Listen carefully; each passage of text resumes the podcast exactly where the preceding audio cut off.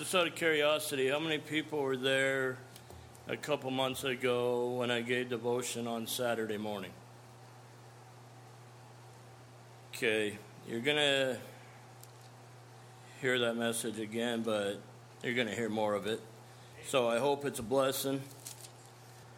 We're going to look at two verses to get started tonight. Hey, if you'll turn to Mark 8, verses 22 through 24. I remember the first time I ever preached, Brother Brock looked at me and said, Just make sure those butterflies are flying in formation. And then I took over the 8 to 12 year old class, so I get to teach and preach on a weekly basis. They still don't fly in formation. So I'm a little bit nervous, but chapter 8, verse 23 through 24 says, And he cometh to Bethsaida, and they bring a blind man unto him, and besought him to touch him.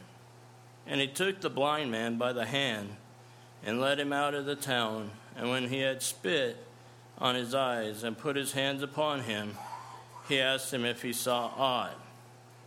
And he looked up and said, I see men as trees walking. And I know if we read on, we read the rest of that section there, that the Lord touched his eyes again and he got his sight clearly. But if we'll turn to Psalms chapter 1, I'm going to read verse 3, which is a very familiar verse to most of us.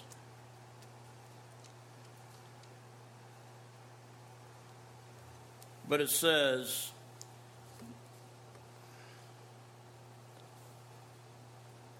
I'm so, it says, And he shall be like a tree planted by the rivers of water that bring forth his fruit in his season. His leaf also shall not wither, and whatsoever he doeth shall prosper. Let's pray. Our Father in heaven, Lord, we thank you for this time that we can be under your preaching, Father, Lord. I just pray that you would kill Tim Wells and that you would speak through me, Father, Lord, and help my help the message you gave me to be clear. Lord, we love you tonight. We just thank you for all things you do. In Christ's name I pray. Amen. In the book of Mark, we've seen the blind man as they started to revive his sight. And he said he's seen men as trees. In verse 3 of Psalms, chapter 1, it says, We're to be like a tree planted by the rivers of water. Tonight, I just want to spend a little bit of time and hopefully talk a little bit about how we go from people seeing us as just trees walking around to being that tree planted by the river and able to bring forth our fruit in due season. I've been blessed for the last 14 years to work at Woodstock Supply, and many of you know it's a lumber company. When I started there, I didn't know anything about wood. Just like when we start our life with Christ, we really don't know anything about Christ. But somebody plants that seed in our heart. Just like I started working lumber industry, I started learning more about wood. I learned that there's different species of wood, which had I had you asked me, I thought I probably would have told you 15 years ago. Oh, all the different colors are because of the stains they put on. That's how ignorant I was. I didn't know. If you've ever seen me build something, my wife would tell you, yeah, it usually doesn't turn out good. So I thank God for friends that have been able to help. But I want to thank tonight the first thing is, like I said, everything begins with a seed. I want you to think back in your lives to that person, man or woman, that the first one to tell you about Christ. Mine was actually at a Southern Baptist camp when I was six years, or not six years old, I guess I was probably like nine. And we were there for a week, and I started listening to the sermon because I took a liking to a girl that was there, and I said, Well, she's listening, I better listen too. And didn't really get much out of it, even though I remember going forward and she's going forward. This must be something good. Not listening to her, listening to them trying to give me the gospel, but watching her the whole time. But I think the person that was there at that Southern Baptist camp that cared enough to plant that seed, because that's when I first started thinking about religion. And then I think of a man that was a Southern Baptist preacher up in Lead that had left uh, home in Texas and came to a small town of Lead. If you guys, I don't know if everybody's been to Lead, but it's not really a thriving metropolis. Nor was it when I was growing up, and it was bigger when I was growing up than it is now, people wise, but I thank God for that. Then we went to Seattle, and there's we started hearing about this thing called the Independent Fundamental Baptist Church. Everything we'd known was Southern Baptist. You follow the convention. But my niece had started riding on the vans at that Independent Baptist church. And so we, my niece was like, "Hey, you guys need to come," and she was really excited about it. So we said, "Okay, we love you. We'll come." And I think that guy from Georgia, that was the pastor there, that I wasn't saved, but I got a lot of respect for him because to me, a pastor showed up on Sunday, did his job on Sunday, and through the rest of the week, I didn't really know if he cared about his people or not, but this guy showed up on a Tuesday and he said, Hey, is your mom and dad home? And I said, No, sir. And he goes, Hey, I just stopped by to tell you guys thank you for coming Sunday. It means a lot to me. And I was like, What? This is Tuesday. Why is he showing up at our door on Tuesday? But he planted that seed and it went a little bit further. Then I came back here and I met a man from the south that via Wisconsin ended up here. Most of you know I'm talking about Pastor Williams. I love that man because that seed was there, but he kept watering that seed. He kept doing more and more for that seed that had been planted. And I started to care a little bit more, but I still hadn't. And then many of you know Brother Hawtree. 2007, he showed up for anniversary days. That seed had been planted by pastor, watered by other people, or planted by however you want to look at it. And this guy got up here, and all week I battled the issue of salvation. I'd even went to pastor and I said, Pastor, I don't know if I'm saved. Pastor Williams at the time. And he said, Well, you know all the verses. There's nothing I can do for you because I had that head knowledge, but I didn't have a heart knowledge. So all week I battled that. Thursday night came along. I looked at Pastor Williams before the message and I said, Pastor, I know I'm not saved. And he goes, Well, you need to get it right tonight. And I said, Okay. And so, into the preaching, we had our I think they were even orange at that time, pews, if you remember those. And I grabbed the back of that pew and I looked at Brandy. Brandy didn't even know what I was wrestling with all week. It was something that I'd been dealing with. She thought I was saved. Most of the people here thought I was saved. And pastor looked, got to the end of the invitation. He said, "Now or never," and you know who I'm talking about, because he knew it had to be done that night. And I and he goes, Brother Hawtree's going to go out and talk to you in the foyer. And I went out there, and Brother Brother Hawtree looked at me and goes, Tim? He was amazed that it was me. That's how good of a show I'd put on. I was thankful that he was here to cultivate that seed. And every one of us has a story like that. Maybe not so many people that were involved in finally getting you to this point of salvation, but everybody has a person that planted that seed in your lives. I just encourage you to often think back to that time when you were saved. Think back about those people. And the second thing that'll take us from walking around like trees to being planted, just like a regular tree, we need things that'll help us grow.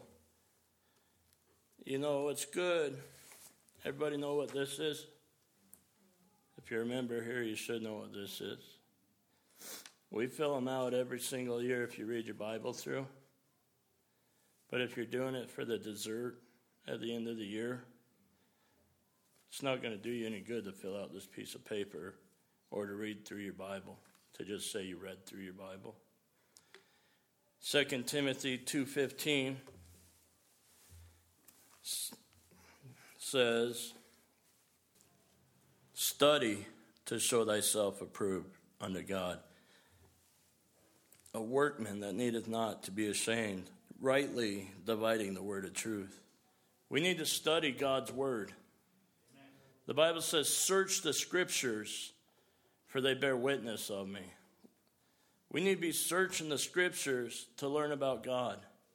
We need to be spending time in the Bible studying it and not just Paul, an apostle of Jesus Christ by the will of God, according to the promise of the life which is in Jesus Christ, to Timothy, my dearly beloved. Okay, I'm done for the day. We got to spend time in God's Word, or we're never going to get to that point where we're planted by the rivers of water. Next thing is we need church attendance. Hebrews chapter 10 and verse 25.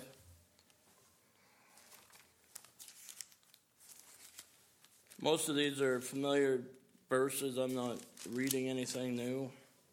They're verses that we all know pretty well. Not forsaking the assembling of ourselves together as the manner of some is, but exhorting one another, and so much more as you see the day approaching. Why do we need church attendance? Because we need the fellowship of the saints. Like I said, I work at Woodstock. That's a very dark place. Every word out of every other word out of somebody's mouth at that place, especially in the warehouse where I'm working again, you don't want to hear. I don't know how many times I've stopped and said, "Whoa, you think talking like that makes you intelligent? You think you you think you sound smart saying those words?" I need to come to church Sunday morning, Sunday night, Wednesday night because I need you guys. We need each other. But not only do we need the fellowship of the saints, we need the preaching of God's word.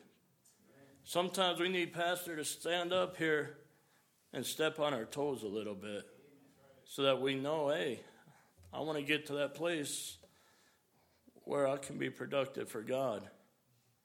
But sometimes we need God, we need to hear from God's word and the man of God. So we need church attendance. First Thessalonians 517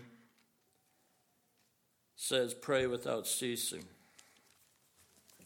I remember being a new Christian and reading that verse and thinking, how can I pray without ceasing? I have daily activities I got to do. I got to go to work. I got to eat. I got to do this. Not really knowing what it meant because we know the word cease or to cease means to stop. So I said, how am I going to pr- how do I pray without stopping? And the more I studied it and meditated on it, I think what God's really trying to tell us is there's points in a, uh, throughout our day that ain't necessarily our prayer time, if you will, that God will bring somebody into our mind. God will bring that need that we know from talking to that person that, hey, that person has a need. One of my best friends is moving to London. I don't know how many times I've been at work and Jed and Abby have came to my mind and I've prayed for them at work. They need our prayers. You military people that have been there, moved, you know how hard it is. We have things that we know we should pray for that we bypass praying for. And it's not that God doesn't bring it to our minds, it's that in our minds we think we're too busy to stop and pray for that. even though we know the Bible says pray without ceasing. But the third thing I looked at is the fact of just like I said earlier, I didn't know there was different kinds of trees. I know there's different kinds of trees now. Just like in this church, there's different kinds of people. And we all have different jobs. The guy that stands up here every almost every week, unless he's got something else like tonight going on, he's our pastor. And if we try to pastor the church, we're sinning, plain and simple.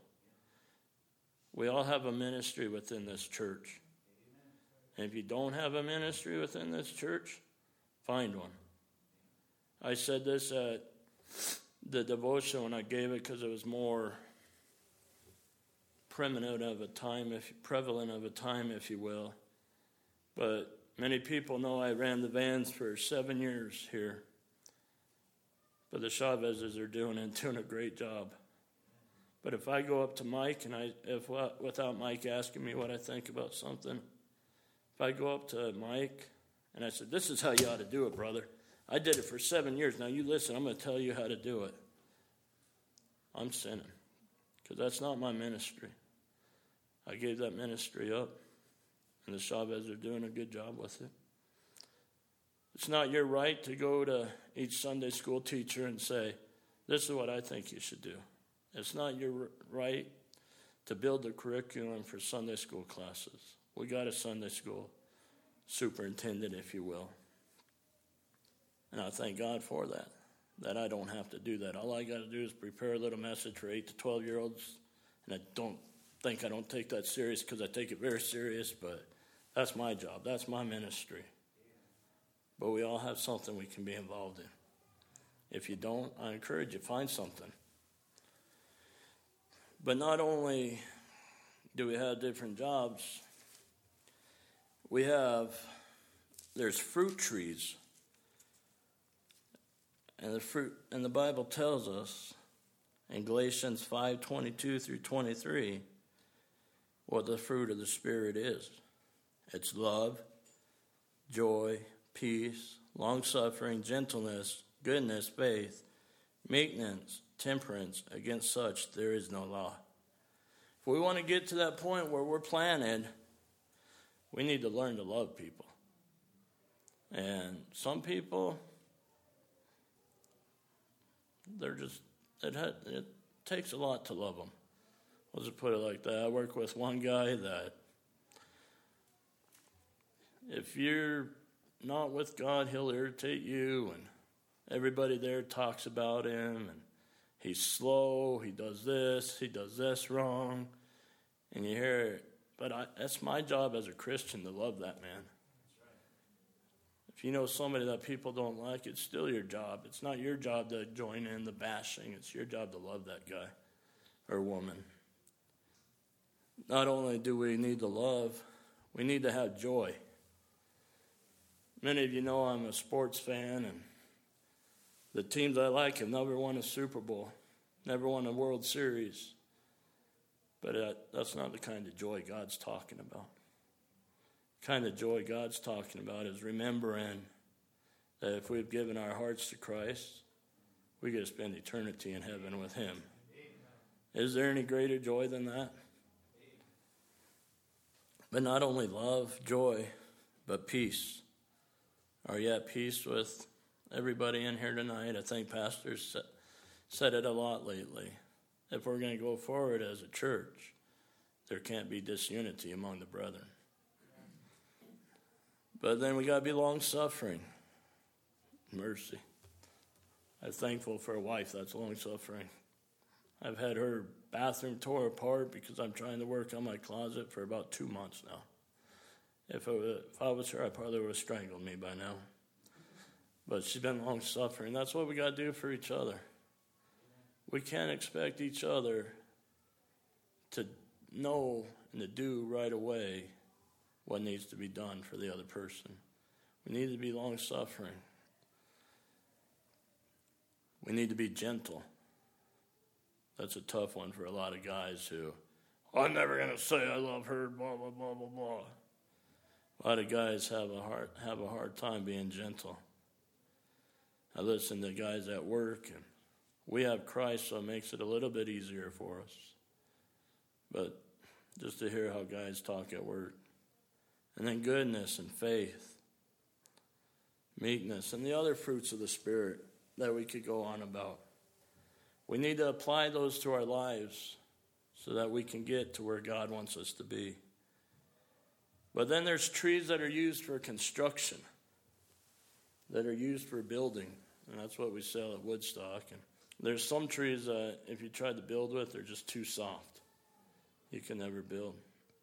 You need a wood that's hard and that you can build with. And that made me think of Hebrews in chapter 3. In verse 13, it says,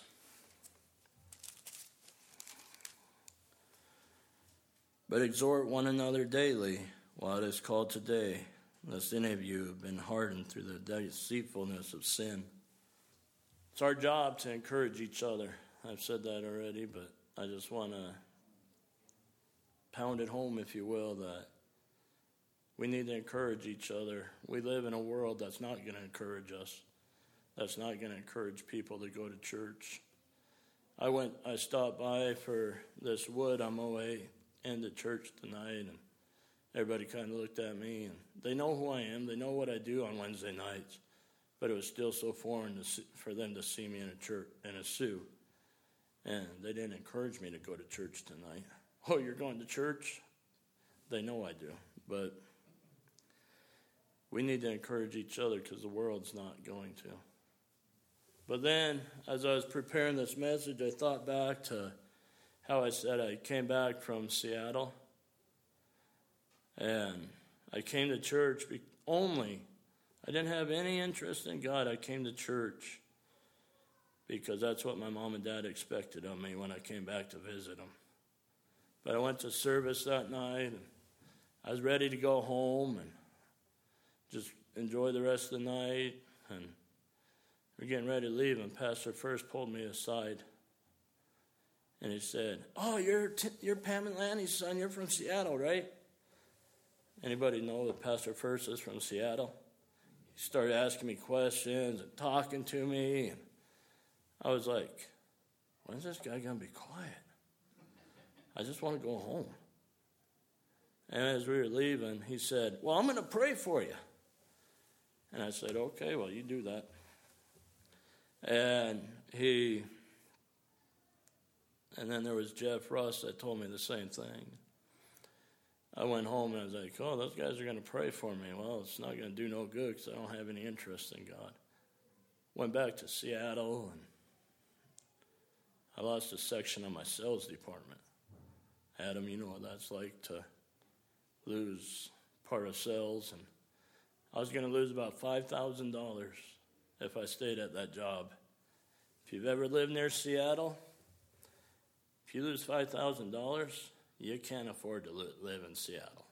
It's a very expensive place to live. We're paying 13 I think it was like $1300 for a two-bedroom condo out there.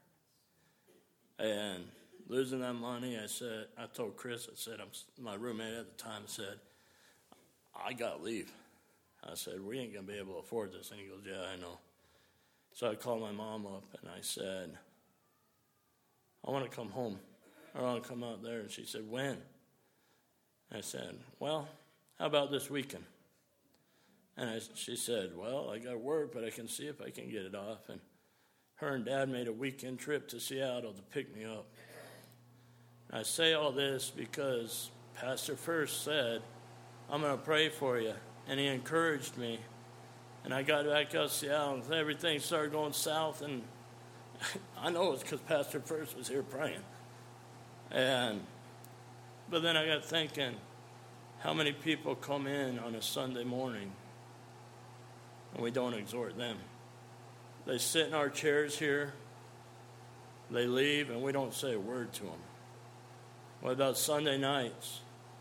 I've seen people come in that in my selfishness, in my sin, in my flesh, I said, Well, there's another drunk. that came in on a Sunday night. You know, that's my job to go to that person and encourage them like Pastor first encouraged me. I wonder what's going to happen this Sunday when another Tim Wells walks in our doors. Are we going to be there to build him up? Are we going to be like that construction grade lumber that is used for building? Are we just going to let that person sit in, the, sit in our chairs and then walk out without saying anything to them? I got a, Breck, I don't mean to put you on the spot, but brother, when I've been in here on Sunday mornings and Sunday nights, what you, Madison, do, that's awesome. Keep it up. But then I got to thinking about lodgepole pines, eucalyptus, and banksia trees. Anybody know what those have in common? Those trees need other trees to catch fire in order for them to grow. I got thinking, how much is that like our lives? Who around us needs us to be on fire to help them grow? And are we on fire when they need us to be? The Bible says, I'd rather you were hot or cold, but since you're lukewarm, I'll spew thee out of thy mouth. It's like I was talking about earlier. If we go to church and we're just there to attend church, if we just read God's word to say, hey, I read the word of God, but we're still doing it, that's lukewarm, and God said He's going to spew us out of our mouth, out of His mouth. But then I think, wow, if I caught fire for God, who could I encourage? And I think we could fill this place to where we had no option but to make our next move if we would all just be on the be on fire like we're supposed to be. If we did what we were supposed to do, we'd have no problem filling, filling this building. If you brought one visitor next week, each person here, this building couldn't hold that. And God would reward that. We need to see past ourselves and see what God's going to do if we all catch fire. But then we know about damage that trees can cause. If you've ever seen what a hurricane or a tornado will do to a tree, or if you've ever had a tree fall on your car, you know it's probably not a good thing that that damage can be caused. In Romans 14, verse 21 says, It is good neither, neither to eat flesh, nor to drink wine, nor anything whereby thy brother stumbleth, or is offended, or is made weak. We have a responsibility not to make our brother stumble.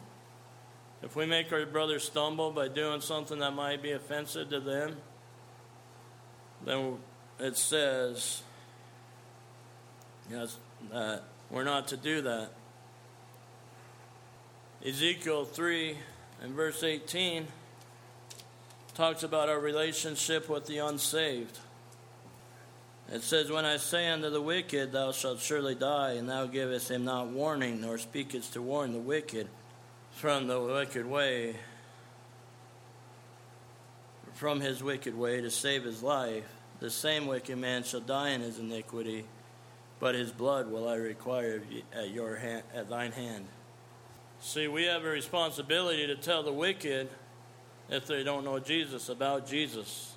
And we're causing damage that at one point in time, that blood's going to be on our hands if we don't warn people. So the damage will be done, but we'll be guilty of the damage. The Lord says it's not His will that any should perish, but that all should come to repentance. I just pray that we wouldn't make we wouldn't cause that damage. And I want to close. I want to close with this last thought.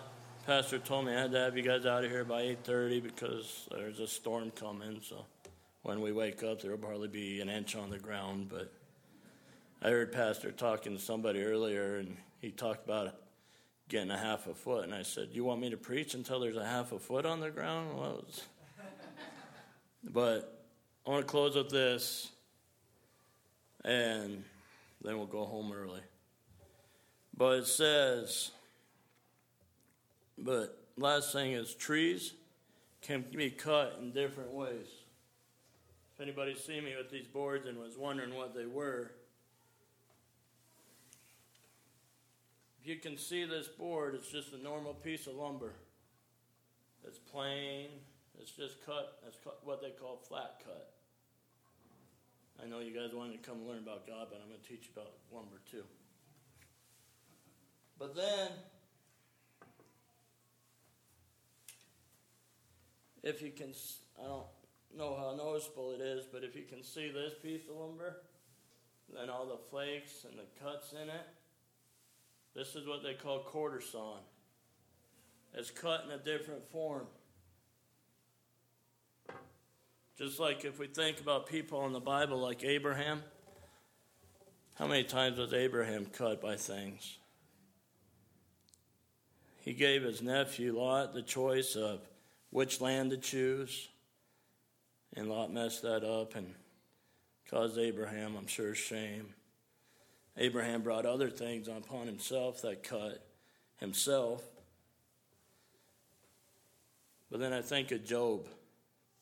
By our standards, Job had everything. Job had, I'm sure, what would be equivalent to a nice house, lots of land. The Bible says when his children died, they were on a different area that a different area of the land that he owned in a house. So you can just imagine how much land Job had. But then the devil said, eh, You know your servant Job? I can cut him like this and he won't be no use to you. And the Lord said, Just don't take his life. And then the devil went back and he said, Okay, that didn't work. I'm going to cut him like this. And the Lord said, Okay, just don't take his life. To where the everything Job had, including his physical condition, had been marred. But Job, despite his wife's plague, did not curse God and die.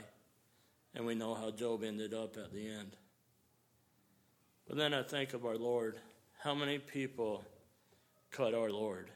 Not only in the Bible, but still today, with the way we live, we cut the Lord. And I think about Judas, who's the obvious one. But sometimes I think that Judas telling the Roman soldiers who Jesus was was for our benefit because Jesus went to the cross and he died for us. But the way we live our lives, we cut Jesus. But there's going to come a point in each of our lives, as many of us have already experienced, that we're cut in different ways. People say stuff about us that we know ain't true, but still doesn't stop them from cutting. But we need to go on. We need to live for God. Those two boards that I showed you, I got to tell you something about.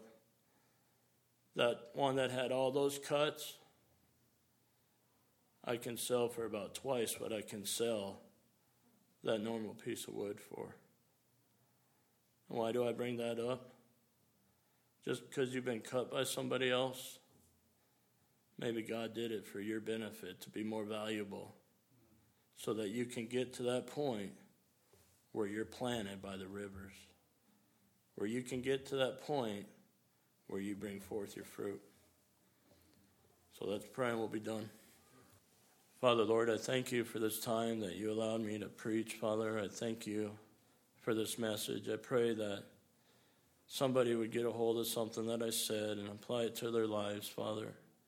I thank you for how you've taught me out of it, Father, Lord. And made me aware of things that are causing me from getting to that place where I'm parked by the river and I'm planted by the river, Lord, that I can bring forth fruit for you, Father. Lord, I pray be everybody's desire that we would bring forth fruit and much fruit for you, Father. Thank you for loving us. In Christ's name I pray. Amen.